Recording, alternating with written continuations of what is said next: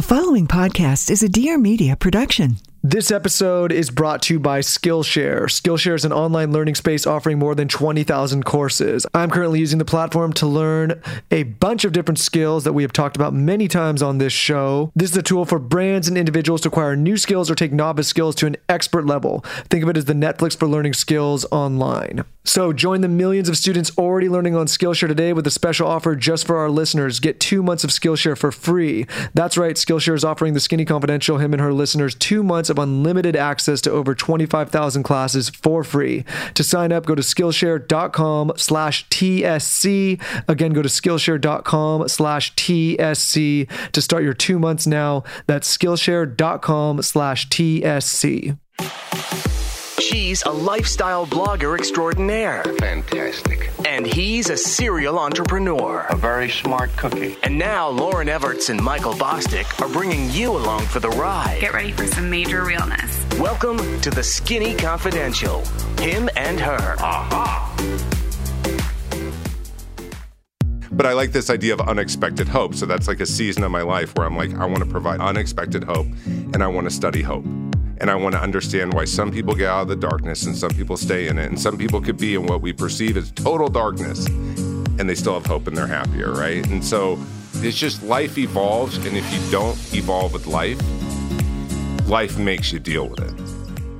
Everybody, welcome back. Welcome back. That clip was from our guest of the show today, Mike Bayer. On this episode, we discuss what it takes to be who you truly want to be, how to live each day as your best self, and common mental blocks and tools to break through barriers. My name is Michael Bosstick. I am a serial entrepreneur and the CEO of the Dear Media Podcast Network, which is rapidly growing, adding content daily. And across from me, my wife, a little bit grumpy today, a little bit unnerved by me, Lauryn Evarts of the Skinny Confidential. Yeah, Michael's driving me nuts. Hi, guys. Lauryn Evarts of the Skinny Confidential. As Michael said, today is about, it's about one o'clock, and I've already stabbed you, uh, tried to stab you five times. A lot of this episode covers mental blocks. Lauryn's having a mental block this morning with me. Um, she hasn't she hasn't been able to break through her barrier, and she hasn't been able to live her day as her authentic self. No, because Michael started talking about work at 6:30 in the morning today, and I was not having it, especially not before I ate breakfast. I I don't know why you I cooked even- you breakfast too, by the way. So that's like, that should have got me a few points. like a good husband should. You didn't use the right bread. I wanted Dave's killer bread, and you made me cracked sourdough. Will you? I thought you loved the sourdough. I do love the sourdough at certain moments. Anyways, I am not living my life today how uh, the way I truly want to be. I am not tranquil. My wife is stressing me out a little bit. You know, for all those couples out there that think it's just fairies and rainbows all the time in relationships, wrong again. No, Wrong marriage again. is work. Marriage is work. It's it's constant work in progress. What happens is I'm a full ten, and Lauryn has a difficult time understanding that sometimes. And she Oh, my just doesn't. Oh my God. It really, my it's really I, it's something I struggle with daily. Like, I'm so glad everyone can hear you call yourself a 10. Taylor, hope your mic's on. What do you think about uh, our marriage? Because I feel like you're around it and you see the BTS. I was laughing just a second ago because this is completely has nothing to do with the question you just asked me. I just realized that I put on two different shoes today. wait, wait, wait, wait. Walk out. But walk out here. They're they're the same shoe but just different colors. One's army and one's black. All right. Well, that was that was off topic, but Wow. so listen again. A guy, a guy really tr- uh, struggling with mental blocks, mental barriers. But yeah, I mean, listen. There's a lot of. I know Lauryn's waving at me to stop talking, but there's a lot, a lot of struggling. And listen, all the if if you have your man in the car right now, turn this up.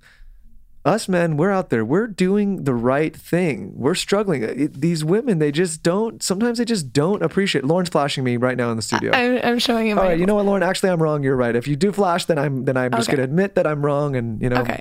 You know, nothing ma- a titty can't solve. marriage is kind of like Taylor's shoes. Um, one's camo and one's black. You know what I mean? It's it's mismatched sometimes. Anyways, guys, we're gonna get through it. We got through this intro just fine. I'm still alive. So let's introduce Coach Mike Bayer. Who is Mike Bayer? He is the founder and CEO of Cast Centers, the go-to clinic for artists, athletes, executives, and anyone who wants to live more authentically, successfully, and joyfully. He's a New York Times best-selling author of the book Best Self, Be You, Only Better. For Dr. Phil fans, you may have seen Mike. He is a frequent guest on the Dr. Phil show. With that, please welcome Coach Mike Bayer to the podcast. Welcome. Let's take a quick break to talk about evolving. And when I'm talking about evolving, I mean evolving your skills. Personally, this is like a number one priority for me. So, Skillshare is this platform that has over 20,000 classes, guys, that you can learn from the comfort of your own home. I personally am a huge fan of the creative section, but they also have business, technology, and even lifestyle. When you look at Lauryn and I's careers, right? Starting in real estate, her as a bartender, her as a Pilates instructor, me as, you know, running a company at Jetbed. We've done so many different things. And now podcasting, you really start to see there's been an eclectic group of skills that we've had to acquire to accomplish our goals. And everybody out there can as well. And especially with a tool like Skillshare. Skillshare, like Lauryn said, has more than 25,000 classes in accounting, marketing, sales, design. There's really something for everybody, and it's taught by people like you and me. What I love about Skillshare is there's always something in niche categories. You know, we've talked about on this show multiple times. You can't just go into a job or a profession anymore with one skill set. You need to wear multiple hats. You need to have a broad base of skills, and that's why Skillshare exists. And that is why we love them so much as a partner.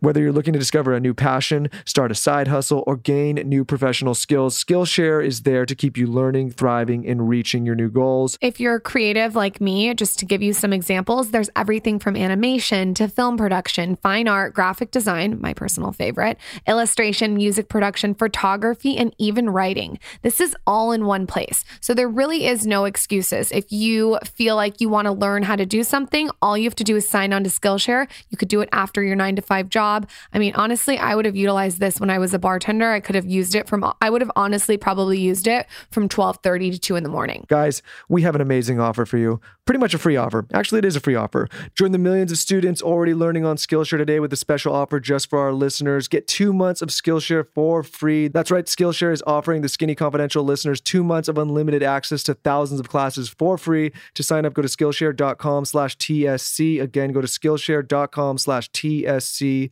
to start your two months now. That's Skillshare.com slash TSC. This is the Skinny Confidential, him and her. What is this challenge? Let's let's just rip the band-aid off. What's the challenge? You want to get into it now? Right away. All right, cool. So I created the Best Self Challenge. It's based off the book I wrote called Best Self. The reason I created the Best Self Challenge for social media is I felt that everyone online is always showing themselves at their best. I mean, literally, I know women who will try to post empowering photos where they're nervous in a bikini or even grabbing body fat and showing it, but they've taken 50 selfies to get that one photo. So everything is kind of manufactured because everyone wants to uh, be recognized uh, and be seen. With the best self challenge, I created what's called your best self and your anti self. And I say that the best self is the most authentic part of ourselves. And it's who makes us uniquely ourselves. And so, what I like to do is I like to first describe, and I have people, I'm going to have everyone here doing it, write out adjectives around who you are when you're being your best self. Okay. And Taylor, me, and Michael are doing it. Yes. Okay. Adjectives. So, how many? Just How as many many As as you want? many that come to mind. And sometimes it helps to think about like, when are you really feeling in the moment? When are you feeling just free and um, nothing can bring you down? Yeah, an adjective is a description of anything. So, uh, an adjective for yourself could be uh, when I'm when I'm my best self. For example, I know I'm really wise. I'm level-headed. I critically think. I have compassion. I don't take things personally. Okay. So what I so do we have a list? I got a, I got a pretty solid list. I Let's don't know. hear it. So I wrote, let's see, Lauryn, tell me if I'm if if this is me at my best self. I wrote truthful, confident, active, loving, open, real, generous, and empathetic. Great. How that do it? you feel when you say those? Feel good. Feel great. Feel good. Yeah. And and you, Lauryn? I wrote funny, productive, sharp, witty. Is it listener or listening for the adjective? Either one. I mean, okay. whatever works for Okay. you. And confident. Okay, great. And do you know when you each feel this way? A hundred percent I do. I don't know. Maybe. Do you see it in each other when you when the other person is operating like this? Yeah, my love language is touch. So when I'm getting touched 500 times a day, I can If feel I'm being it. loving. Yeah. Okay. You might be getting touched for other reasons, but Taylor, what are yours? I wrote down creative, enthusiastic, outrageous, absurd, non judgmental, funny, and multidimensional. I'm going to steal one from you. I like the non judgmental one. I feel Yeah. my best self when I'm non judgmental too. Great. Add that to your list. And now Okay. you're going to draw this. we're gonna draw. Okay. You're going to draw it. So my best self is a wizard named Merlin, who's like Okay. a thousand years old. Okay. I want you to draw who you are when you're being your best self. And I understand that n- most people out there can't draw. I can't draw worth shit We we end up, you know what's interesting about drawing is we draw the same way we drew when we were when we children. were when we were children. It does not change unless we get training. So I want you to draw and name your best self. I'm scared to see Taylor's drawing. I'm Of a terrible drawer, so it's not. Or I just I- feel like I'm not in enthusiastic, like that way. could be interpreted in so many ways. Like enthusiastic, is he going to draw like a boner on himself? What's going to happen with that, Taylor? let's see what the drawing yeah, comes see? out. All right, so so, it we're could be anything. ourselves. It could be uh, an object, a cloud. It could be a portrait. Because our parents name us our names, and unless we change it later on. But I feel like this is like our authentic spiritual self. I guess some people would say their spirit animal for themselves. My guy, my guy, kind of looks a little bit um handicapped here. He looks really profound. You're copying his wizard. Mine didn't look like that. Okay. This is he's doing a little rock and roll symbol here. So if someone's at home, they're just drawing, it could be anything. They could draw anything that represents when they, and there's no negativity when you're your best self. There's no meanness. There's no comparing. You know, this drawing's really bad, um, Mike. I don't know what to do here. Okay, what are we naming it? It or him Hmm. or The enlightened one. Whoa. it could be that if that's what comes to mind. Well, I just think that like being like these things, you'd be at your most enlightened self if you could accomplish all of them, Okay. right? So yeah, I Unless think I'm it- using that wrong, who knows? no, you're not. I think it's really helpful. Like I find for people if they call it Mr. Enlightened or like you give it a real life as if it's a character inside of yourself. For me, like I'm really lately, I've been really thinking a lot more about like going inward, Mhm. right? Like I think so many of us are focused on the external things that are going on around us and, th- and looking at the external to solve problems. And for me, it's like recognizing a lot of the issues in my life are probably because of me and thinking about what I'm doing internally or how I'm thinking about things internally to kind of solve those issues. Does that make sense? Yeah, you're becoming a lot more self-aware. Oh, yeah, we were just joking about it before. No, I think it's true because everything from like, okay, this person did this and I'm angry or I'm reacting to it. Okay, is that on them or is that on me? Or anytime I'm getting dis- I'm disappointed in someone, is that because I had an expectation? So I'm like, you know, the benefit of me being able to sit with people like yourself for for this long is that it's forced me to start looking at myself as opposed to everybody else. Great. You got it. So, so I'm going to take you through this whole process. We'll go quick. Does that work? yeah. What are we naming your best self, Michael? And Taylor, what's yours? Are we talking about my drawing or my the name? The name of your best self with your drawing. I was gonna do Sunny T. All right, Sunny T's in the house. Is it a name or can I? Can, I can't call it what I was calling it. what would what'd you call it again? I called it the enlightened one. yeah, you can call it the enlightened one. Okay. Mine's named Charisma. It's almost Tio for short. Yeah. yeah, Tio, Tio. Tio. Mine's charisma because I just I just love charisma in people. So that's what I want to elude. Great. So we have Charisma, Sunny T, Tio, which is also known as the enlightened one. Actually, I'm changing my name to Soulless. I like it better. Soulless. yeah, soul, not soulless. Soulless. S O L A C E. Okay. Like winter solace. Yes. Okay. got it. All right. We got this. Okay. So we're going to go on to our anti self now. Oh God. So the anti-self and the reason why this is so helpful and it seems silly if you dig into it is with our own egos. Have you ever noticed like when somebody gets defensive, there's no getting in? Yes. And if you say to somebody, "Well, just stop comparing." You're like, "Okay, that's really helpful. Just stop comparing." And you're like, "Why am I comparing?" And I'm beating myself up for comparing. And you know, there's just this endless thing that we do. Think of that part of you that you know is getting in the way of being your best self. Okay. And write down what that is. And for everyone, it's different. Mm, Okay. So you started writing what, Michael? Impatient, Mm. angry, let's say judgmental, maybe. What's the word if you're not listening? Not listening? Is that is that an adjective? Sure. Like, yeah, you're not listening. By nature, it's coming from a place where I want to help, but when someone comes to me with their problems, instead of just listening and hearing, I'm trying to jump in and and solve. Does that make That sense? was the most self aware thing you've said all week. Really? Well, because if, if say Lauryn comes in with an issue and she's like, I'm having trouble with this, my default state is to go, okay, let me like jump in and tell you how to solve it. But Right. that's not the right way because my way is probably not her way. But it's it's when sometimes maybe it would help more if I just listened. I got you. Yeah. that make sense? Yeah, it makes sense. My where I get in trouble is when and I notice this in myself when I think with my emotions, not my logic. Mm. So I really I practice a lot of stoicism and I really really try to think logically because I find that that works a lot better for me. When I act with emotion, look out. Right. And then add PMS on it and it's it's not good. Dangerous. It's a recipe for disaster. and then you end up just causing more suffering for you. I, I cause more suffering like this weekend. I got you. on Saturday night specifically. That's when your anti self came out. It didn't I didn't have my best self on Saturday night. Okay, so let's let's figure out the name. Let's do the same thing. We're gonna draw it, her thing, Okay. that Mm-hmm. part of you that describes that comes to mind your anti self. Mine are expectations, PMS, anxiety, selfishness, combativeness, and when I'm emotional. Is PMS an adjective or is that? I made it that one. I made it one. Okay. Okay, All right. it's it's, it's PMSy. maybe it's exaggerated when you're going through that. I'm time. just gonna draw a devil. okay. So you're drawing a devil. Mine's like a disgusting hunched over troll. Okay, and what's his name? We could just call him Troll. Troll. The troll. He's the troll. Okay, I don't know. I'm gonna call him the Mine's troll. name is Lucifer. Lucifer. Okay, Lucifer's in the mix. Okay, so we got Lucifer and Taylor. How about you, Mr. Hole. Mr. Hall? Hole, H O L E. Mr. Hole. Yep. And what? Tell me about him. He's messy, he's impatient, and he doesn't take the time to kind of understand when he's irritable. You're so fucked because now every single time you act like those things to me, I'm gonna call you Mr. You're forever known on this show as Mr. Hole. It's gonna help him. yeah.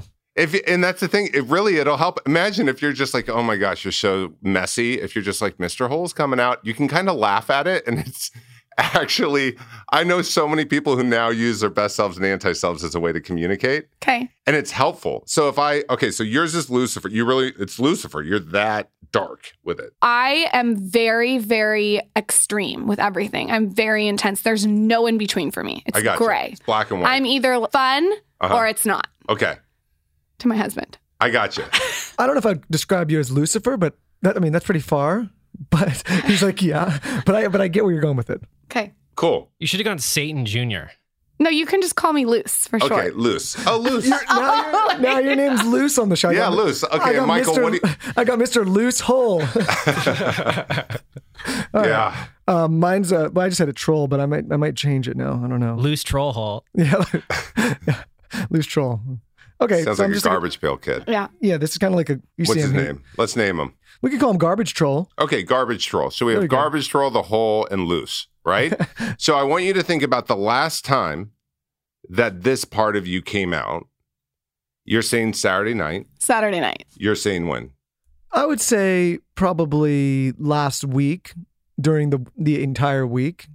I was just in a like a Funk. in a funk. I was just in a weird mood, bad mood, and then it, I think that carried over to this weekend, and then we were both fighting about stuff, and then it, I think probably it was like a combination of both of us Okay. culminating and, and. Taylor, you when were you the whole? It, I noticed it on Friday that stuff was getting messy, and then I, I corrected it specifically, but it was to the point to where it was weighing me down. Okay. So I, I addressed it, but still, that still reflects. I can still think of that and go, I, I know for a fact that that took place on Friday. Got it. So now uh, what I want you to do is each to communicate to me how would your best self have like how would your best self have handled Saturday night?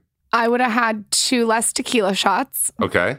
I would have been logical, not emotional. I would have not had expectations for other people because I can't control other people's reactions. And sometimes I can be a control freak. And maybe a little bit less anxiety. Got it. So if you you know you could be your best self Saturday night, like the next time you act up where you feel your anti self coming out, do you think that you could shift it? Yes, I do. I do think that I like like the juxtaposition of both of them. I think that I can recognize that. It's difficult, but sure. I, I, I think I, I'm the only one that has the tools to shift it. He doesn't have the tools. Right. You can make a choice. And then you on- once you realize that you're like, okay, well, what do I need to do to stay more in my best self?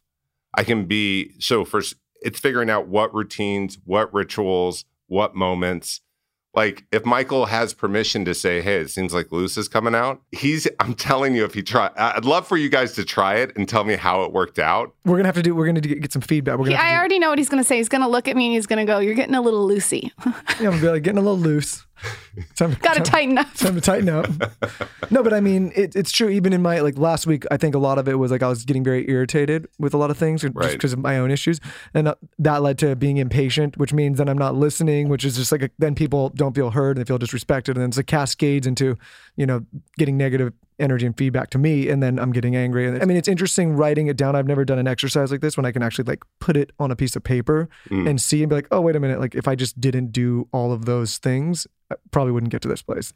Can we challenge the audience to do this at home? It's such an easy exercise Easy. that is effective, and you can do it with your significant other. So you can call them an evil name when they're acting like an asshole. And I And like how you can keep this paper because Yeah.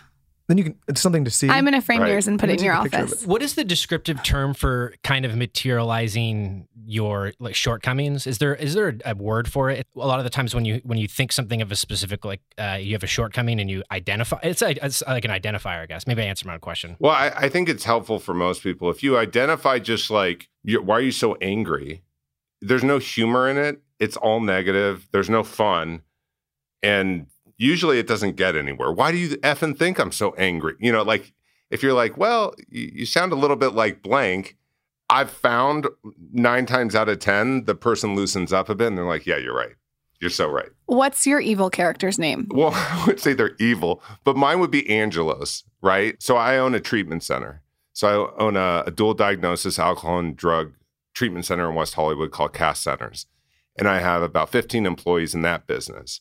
And I find that sometimes I get really impatient. I'll be dismissive. I won't want to spend the time grooming talent and coaches. And I'll be, you know, like, well, why'd you do that? And so, like it doesn't serve me. I like I did a ritual before I came in here. I went in the bathroom in the hallway. I do this in every bathroom and everywhere I ever go if I'm doing something publicly is I drop on my knees real quick, which is, you know, sounds weird and I look around to make sure no one's looking at me. And then I pop up and I look at myself in the mirror and I always just say be yourself.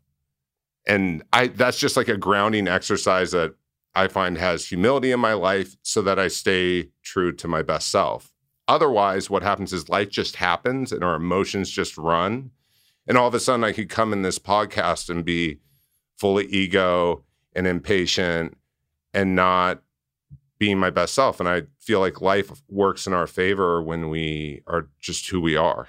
and I think people gravitate to people that, that they can identify as being authentically themselves. If I saw somebody doing that, I might think, oh, that's strange. But when you explain it, I'm like, oh, Right. that's that's you, and and I- and it it pulls you in, it pulls me in. Right. Yeah, like I was in your lobby. I was about to put on my headphones and listen to the Santigold song. so I was like, ooh, I want to go a step further and like get in the flow. Like I'm in this new space.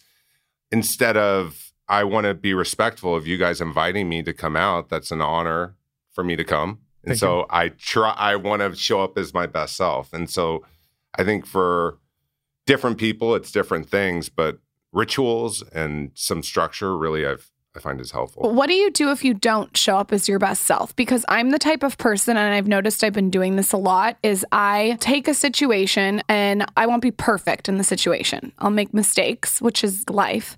And then I'll sit back and I'll pick apart what was wrong instead of looking at what was right. And I'll beat myself up over it and I'll get extreme anxiety.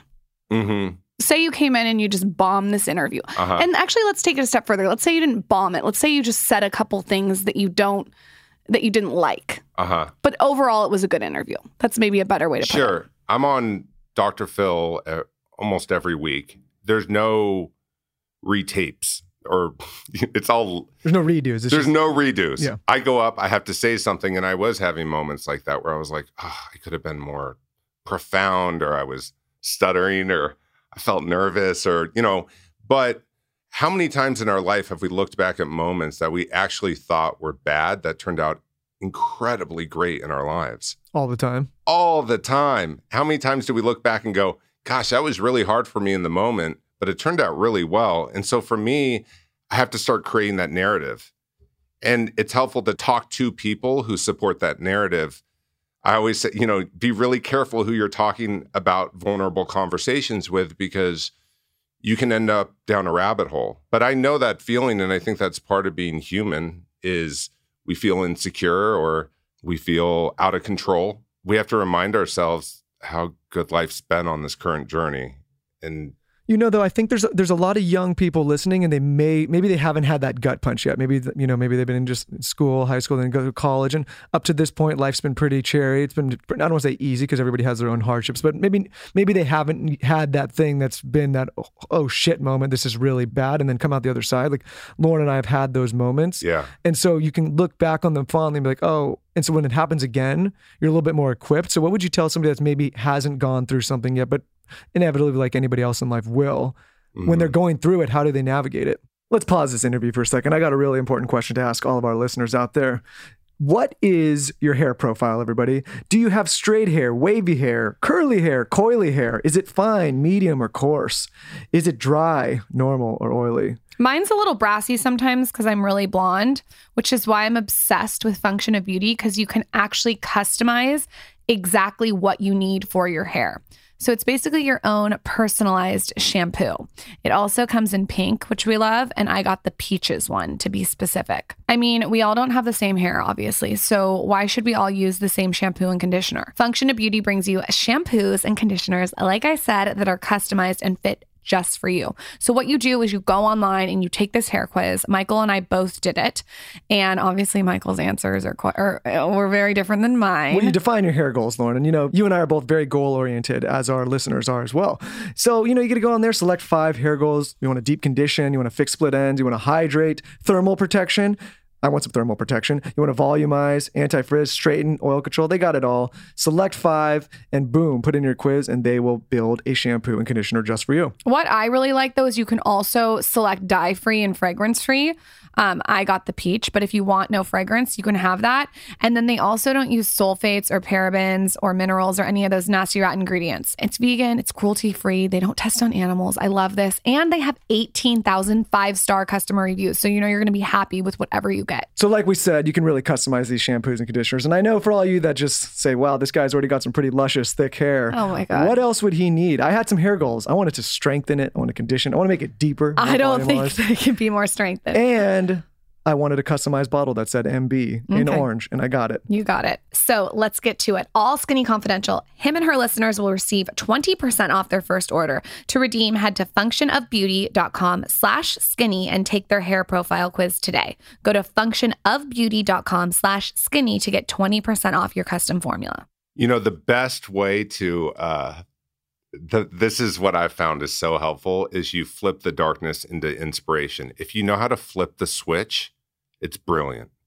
So I I'm like not trying to toot my own horn, but I do feel like I do that that with any darkness I've had. You you have to shift your perspective. Right. So if I get, which I have at different times, like destroyed online or cyberbullied, I in that moment I'm like, this is going to help me in schools. This is I'm going to be able to like help see p- people in some fashion because I'm experiencing this and I've never experienced it before. Otherwise, I'm just kind of going, well, cyberbullying's bad. Well, I think Well- this is a good a, a good exercise, you know, because you you seem like a positive person that has a tendency to be able to look at the light in a dark tunnel. But for people that don't know how to do that, what is like what's the mindset shift that you have to be in in order to recognize the positives in a, in a what's perceived to be negative situation? Well, I mean, I also came from I was addicted to meth.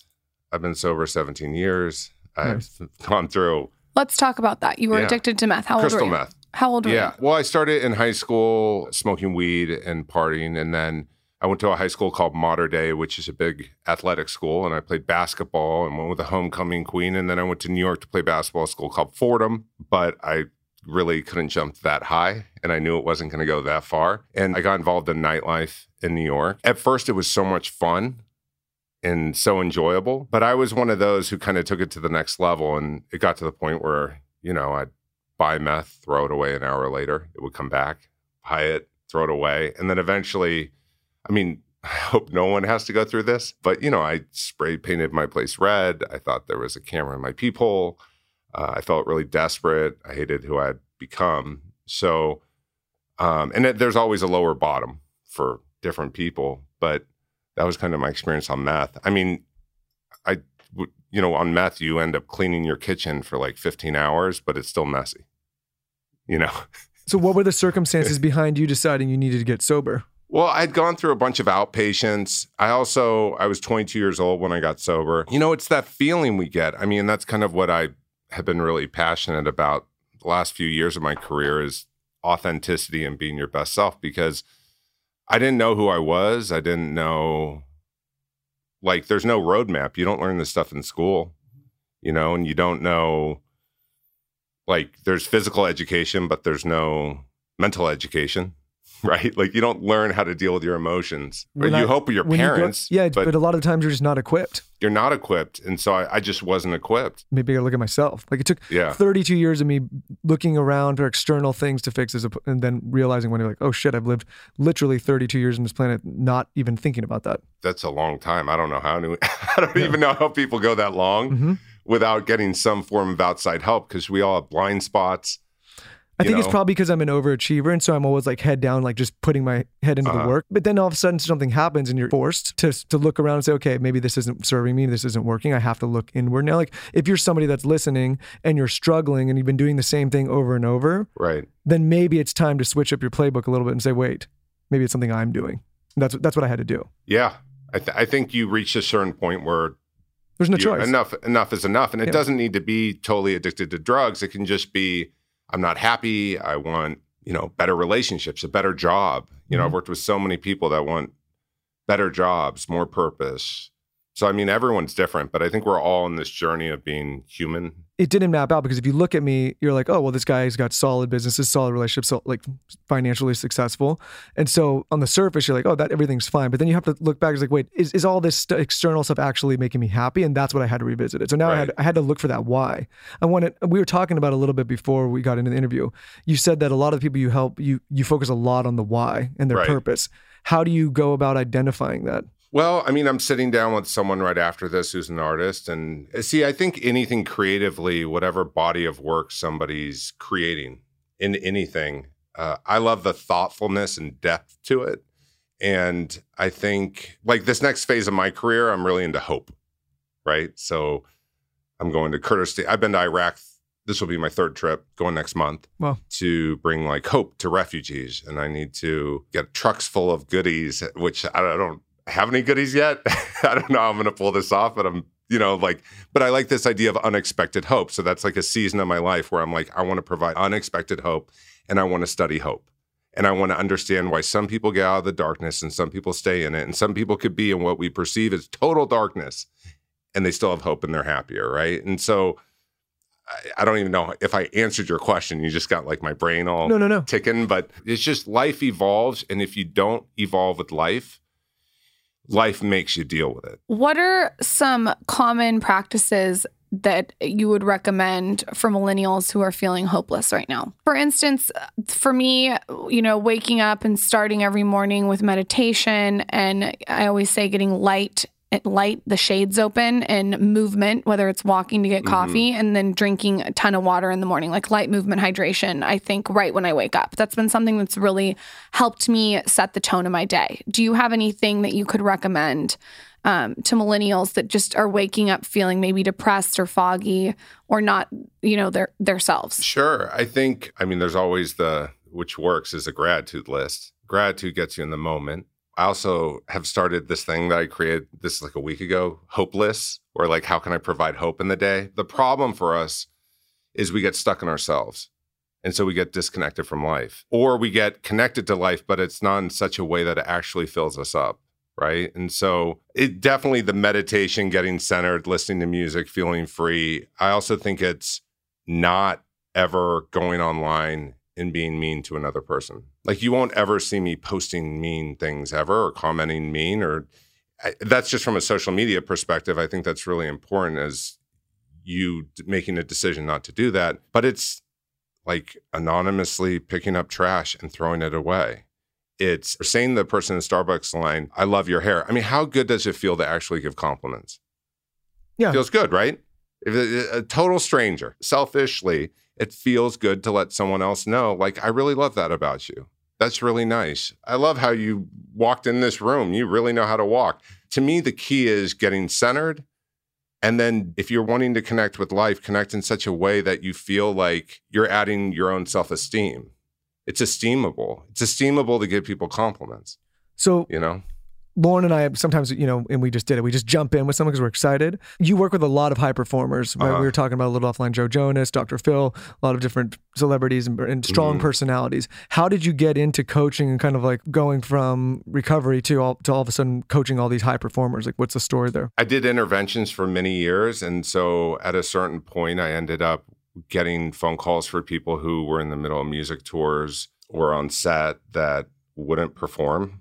And so the whole thing could shut down if they don't continue. And that person didn't want the whole thing to shut down. So that's kind of how I got introduced to entertainment, I would say. And then um, I started just getting called into different crises that weren't as hardcore as tours closing down. It could be like a breakup of a band. Somebody needs a therapist. Somebody needs someone to talk to.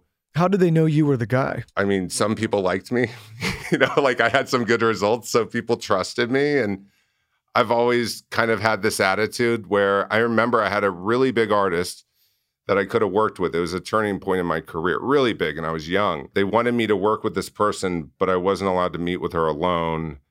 And there were all these rules and stipulations and attorneys, and like I passed on it. And I remember for me, it was like, looking back, it was like a great moment in my career where I started to really understand my own integrity. Someone could look at my life and be like, well, that doesn't have integrity, or he's not what I mean, but for myself, that's how I really felt. And then, you know, like next week, I'll be out at the Dallas Cowboys. So I'm doing something for uh, player development for 25 rookies. And that came from like another person.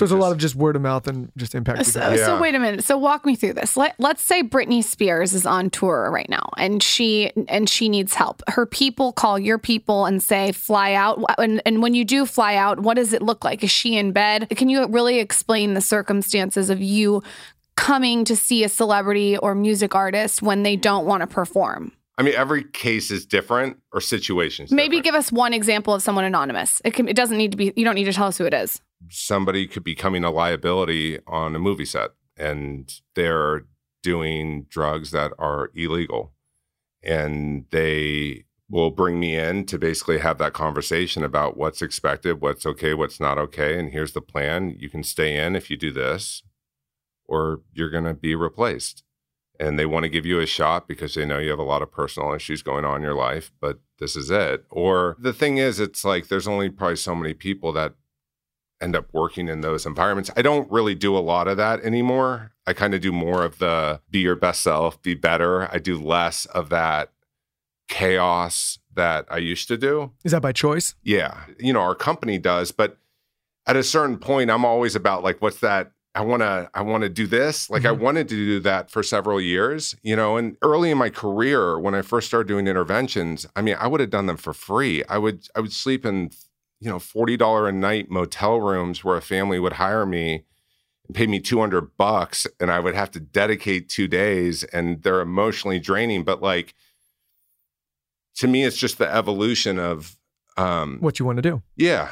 I get it. Yeah. I had to do an intervention and I know what a nightmare it can be if it goes wrong. Mine went wrong. And Who'd you do it on? we did it on my sister Okay. and it wasn't good. Okay. Um, when?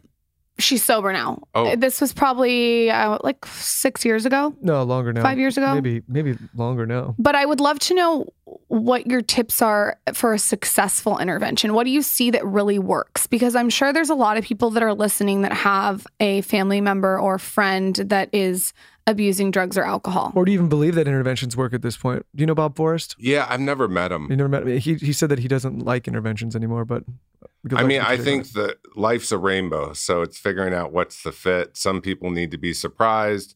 Some people just need to get their bank account shut off. And some people need to lose their jobs. And some people need to go to jail, you know? And so everyone's different. Mhm. And I think the main tip that I always suggest is have a solution in place and always unite with the, you know, like there's only so much friends can do. And at a certain point, like mom and dad need to help. If there's no mom and dad, then maybe it's, you know, someone in the business or whatever they work in. But it's really hard to see somebody suffering who you love. And you know, the intervention went horribly wrong, but then she's sober today. And I'm sure it was this dramatic, awful thing where she was yelling at everyone and you shouldn't have done it this way or whatever. She's sober today. I mean, it's just a part of the journey. Some of them are just so messy, though, like so When you throw a lot of dynamics of different personalities in there. And Yeah, and, and on top of that, like when you're hired for it, as much as people go, well, this is about the family and we want to empower the family, like at the end of the day, they're also hiring you because they want their loved one to go and get well because they're they don't know what to do anymore. And so there's there's a lot of pressure in those situations, you know. What are the most common mental blocks that you see across the board? We're like, okay, I've seen this in a lot of different cases, and this is something that I can come in Per- and, and help yeah, with. I would say perspective in general. Okay. I think, you know, what do they hope in their own life? Like get really clear about like what are you actually wanting? I think a lot of people don't take a step back and go, here's what I want in my career. And then you make sure all those dots connect to the plan of what you want in your career. Or here's what I want in a relationship. I think it's first identifying. I think it's helpful to write it because a lot of people will say, oh, no, I know what I want. But then if you ask them, you're going to go on this trail. And then to understand the intention, well, why do you want that? Well, that's what's going to make me happy. So what you're telling me is if you make this much money, you're going to be happy.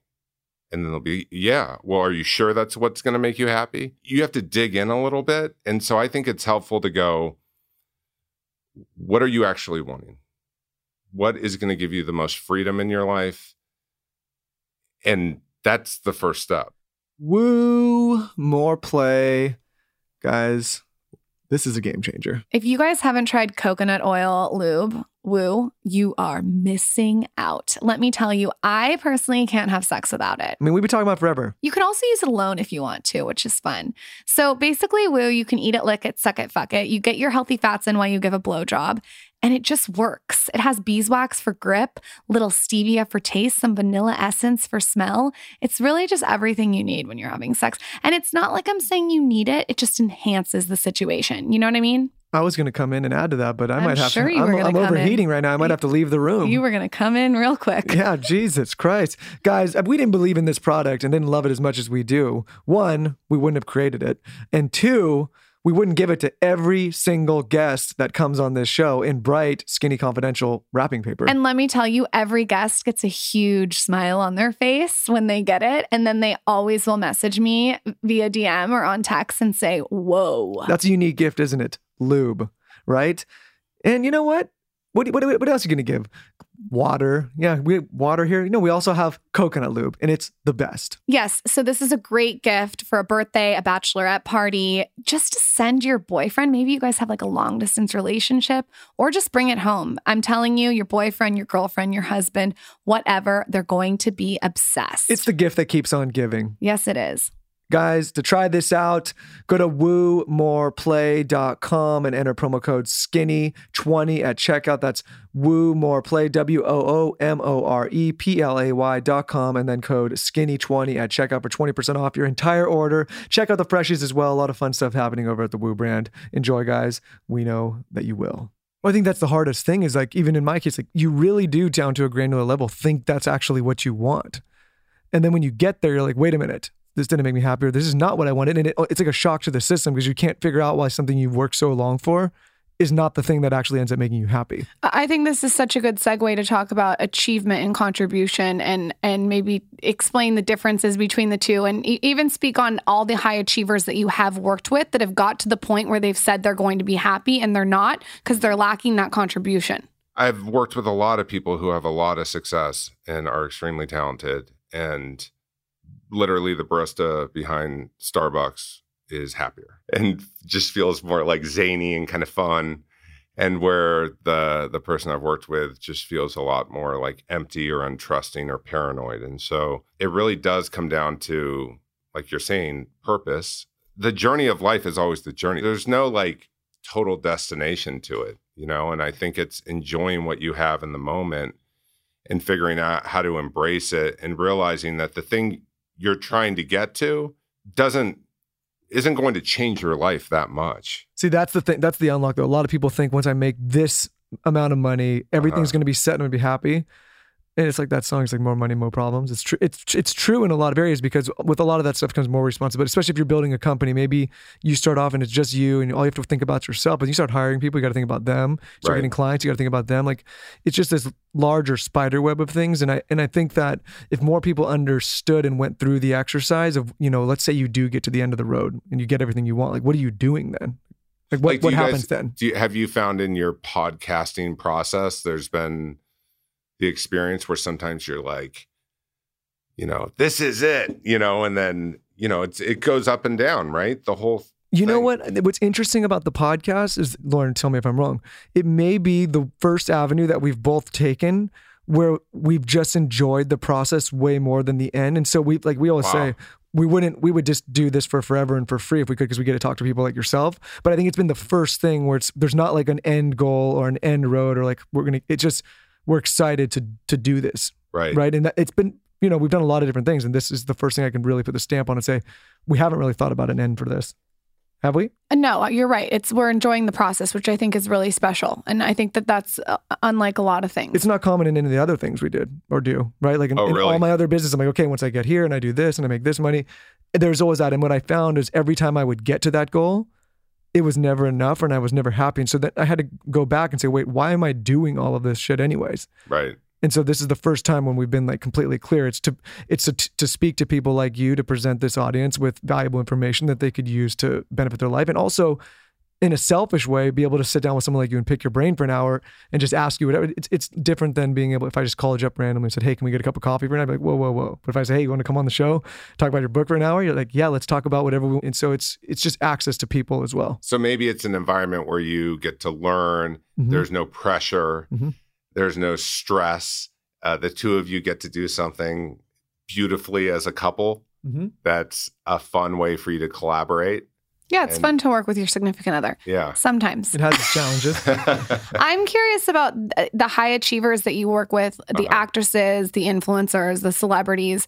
It seems to me, and I'm I'm really noticing that this as I get older, that the more eyes you have on you and the more famous you become, the more isolated you become. And I'm interested on how you counsel someone that feels that they are so famous and they're they're so well known, but they feel so alone. What, what's the conversation like there?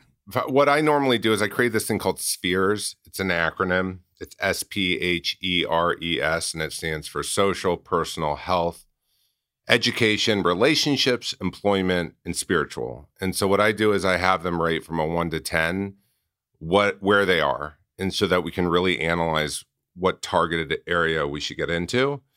And so it may be that like socially they're at like a two. And so we need to go, okay, well, how do we improve that? Who do you want to connect with? Who do you trust? What does that look like? What do you want? How good of a friend are you to other people? You know, and then also spiritually, it's like, okay, well, you're standing for all these things, but are you getting in the trenches at all?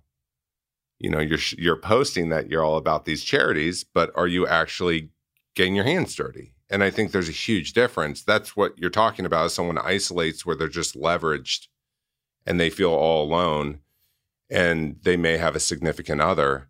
But then, you know, I know we're talking a lot about celebrities and that's why I love being on Dr. Phil as I work with like, you know, the person yeah. next door. And it's it can be the same issue where they just feel extremely isolated. The same feelings are there if somebody doesn't feel understood and they feel empty and don't trust people. And a lot of people out there have really difficult moms and dads. What advice would you give to people that have been in a relationship for a long time? Michael and I have been in a relationship for 10 years. I never want to stop learning and evolving in the relationship. I never want to get stagnant. So I would love to hear your tips. Tips on people in a relationship? Yeah. How do we how do we get better as a couple, stronger as a couple? Well, what has worked for you guys? What has worked for us? Communication. Wait, Sex with Emily says communication is lubrication. Got it. Yeah. We get in trouble when we don't communicate because there's so you know there's so many different things going on and if all of a sudden I'm off in one way and she's in another it- we're Uh-huh. not that that causes issues. We got to communicate. like what experiences though do you feel like for We you? love to read together. We love to Oh. travel together. We'd love to hang out with our dogs together. We're actually very much homebodies, which people wouldn't think because of social media. We like to just be together I know that sounds weird, but laying in bed and reading a book or watching TV is like a really a special time for us to shut off because so much of our life is so out there Mm.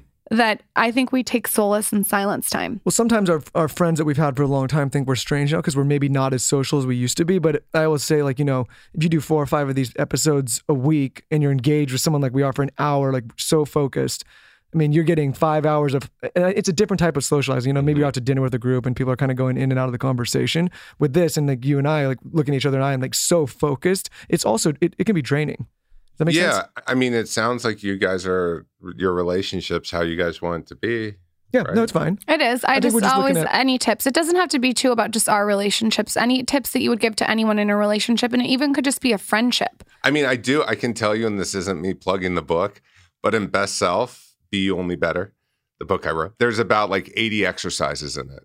Okay, Just so like- what's an example of one? So, an example is looking at uh, your values you grew up with versus your values as an adult, and what what values in your life have shifted, and what are your values? And is I, I always think like self help can be like a game, and it's really interesting, and you get to learn a lot about the person you're with.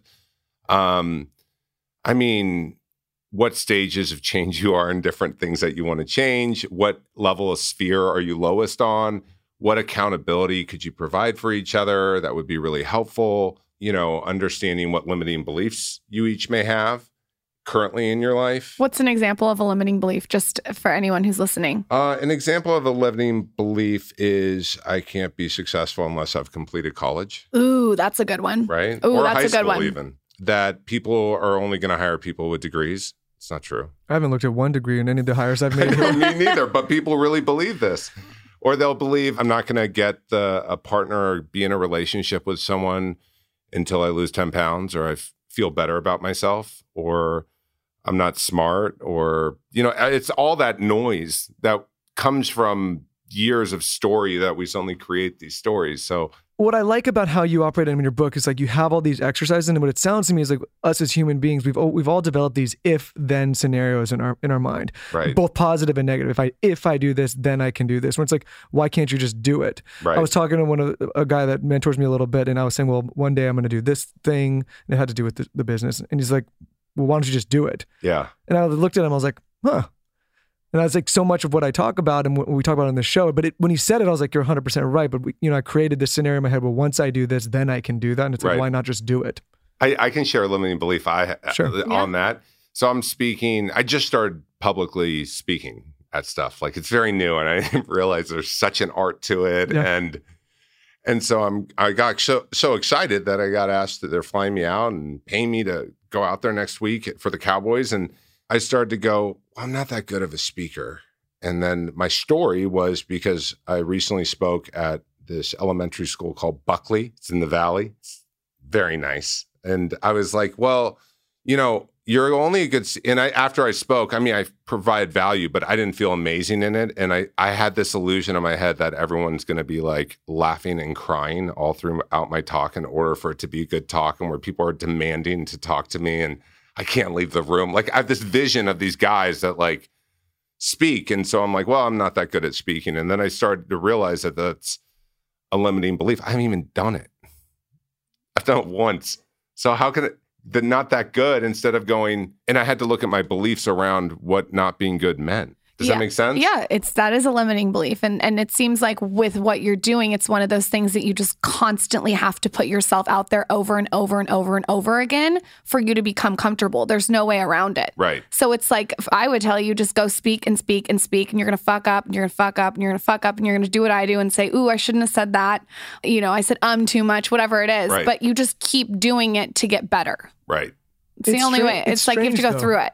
It's Not like I don't know it. what I don't know where these narratives come from that we put in our mind, but they're I mean they're there, and I think the the biggest hack from what I'm hearing is just understanding they're there and and, and almost disregarding them in a certain way. Yeah, and understanding it and being like, is this real? That's what I do when I started having I had the thought yesterday. And so I started writing about it. I'm like, how real is this?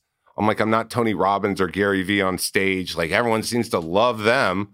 You know, the people aren't calling me off the, you know, going, we need Coach Mike Bayer coming in. You know, but so- imagine but their first story. time and their second time and their 800th time. You got it. You have to just throw yourself. The, the difference between them and everyone else is that they've thrown themselves out there a million times. Yep. The first time I spoke, I wanted to throw up everywhere. and now I'm completely fine to speak. But it's like you just have to keep throwing yourself into the fire. Right. What is a- a step someone can take to make massive change immediately? Any kind of change. Um, someone wants to lose weight, someone wants to get off drugs, someone wants to Okay, well, I can I can tell you you need a goal and a plan. And when I say goal and a plan, you it needs to be measurable. It needs to have a timeline. It needs to be possible, meaning people have been able to do it, and there needs to be an outcome to it. So if I'm saying I want to lose 10 pounds in whatever period of time, I need to look at how many times a week do I go to the gym? I'm going to hold myself accountable to not eat after 9 p.m. I'm going to maybe increase this many cardios. I'm going to have an accountability partner. I always think that's one of the most important things is having that person that's going to hold you accountable, whether it's a friend, whether it's a loved one. And that's a piece a lot of people miss is They don't have the accountability. no, they don't. They they don't they're not thinking about that. They're thinking they have to do it themselves. That's no. It's. I mean, listen. A lot of these changes may not be immediate, but I think the decision making process to actually tell your that you're going to make the decision to change is, Yeah. is important. A lot of people don't get there. So let's talk. Let's talk about the book a little bit because I know you got a jet in a minute. What was the motivation behind writing the book? Well, I'd never had a vision of writing a book, and I wanted to put a body of work together that was me working with someone as a life coach, where they would have like the how to manual, like a text, like a playbook that they could just dig into at any time, and that was universal enough that no matter what someone was working through, it was like a guide to being their best self. And then Dr. Phil was like, you need to write a book ASAP. And, you know, and he's like my mentor. So When Dr. Phil tells you to write a fucking book ASAP, you write a fucking book ASAP. I know. And I, I would send him all these emails. I've sent him hundreds and hundreds and hundreds of emails. I mean, he's the best, the best at like giving me guidance and thought and say this. And, you know, I just started to compile it. And then, yeah, it came out January 8th and it's now in 15 languages. Wow. Which is Congratulations. incredible. Yeah. Yeah. Holy it's- shit. Yeah. So where can I mean? I guess everybody can find it everywhere, huh? Well, yeah, I think Amazon. so. I mean, or yeah, they can go on Amazon or We'll- Zenoba we'll or link it. Walmart or We'll link it in the show notes. Before you go, what is a book, a podcast, a resource that you recommend besides obviously your own? a book or a podcast. Resource, anything could be a TV Anything show, that just you- something that you think would bring our audience tangible value. Dr. Phil has this podcast that once a week he does life lessons, a design for living podcast. Super helpful tips. Like he just gave one. He has this thing that changed my life. It's called Baiters. I used to always think up until I'm 39, but up until about a year ago, I used to think there wasn't such thing as like good people and bad people. I was like, everyone's got a light. But you really start to understand through uh, his living by design in this thing called baiters that the people that you're like, well, why are they laughing, but it's not funny? And why did they tell me that, but their actions did this? And it really gives you really clear guidelines of like who you should keep in your life and who you should keep out. I mean, I would say that's That's a resource. that's a resource. I I'm going to listen to that. I just wrote it down. Baiters. And it's the podcast is a design for Design for living. It's really living. good. It's really good. Okay, all right. Yeah. where can everyone find you? Pimp yourself out. Coach Mike Bayer on all the socials, and it's Bayer like the aspirin. Oh, love it. Yeah. I like that little jingle. It's Bayer like the aspen. Thank you for coming on. You. I, I'm sure your speech is going to be fucking killer. Oh no, thank you. I just wanted to show too that like I go through it just like everyone else. It's Well, I think Well- it's important to mention because I think we all do, right? And like you know, like I said in the beginning, like people can Yeah. look at something and, or someone and be like, "Wow, they got it all figured out," but it's They not. don't. It's not true. Next time we see you, we will be sure to let you know how Mr. Hole is doing. And I Yeah, I will let can't you know if Mrs. Loose is doing. Thanks, Mike. all right. Thank you so much. Before you guys go, as always, there is a giveaway for a pink sparkly pop socket. All you have to do is tag a friend who needs to listen to the Skinny Confidential podcast on my latest Instagram at the Skinny Confidential. Takes two seconds. And of course, make sure you've rated and reviewed the podcast on iTunes. Thank you guys so much for listening. We love, love, love you, and we'll see you next time. This episode is brought to you by Skillshare. Skillshare is an online learning space offering more than 20,000 courses. I'm currently using the platform to learn a bunch of different skills that we have talked about many times on this show. This is a tool for brands and individuals to acquire new skills or take novice skills to an expert level. Think of it as the Netflix for learning skills online. So join the millions of students already learning on Skillshare today with a special offer just for our listeners. Get two months of Skillshare for free. That's right, Skillshare is offering the Skinny Confidential, him and her listeners, two months of unlimited access to over 25,000 classes for free. To sign up, go to Skillshare.com slash TSC. Again, go to Skillshare.com slash TSC to start your two months now. That's Skillshare.com slash TSC.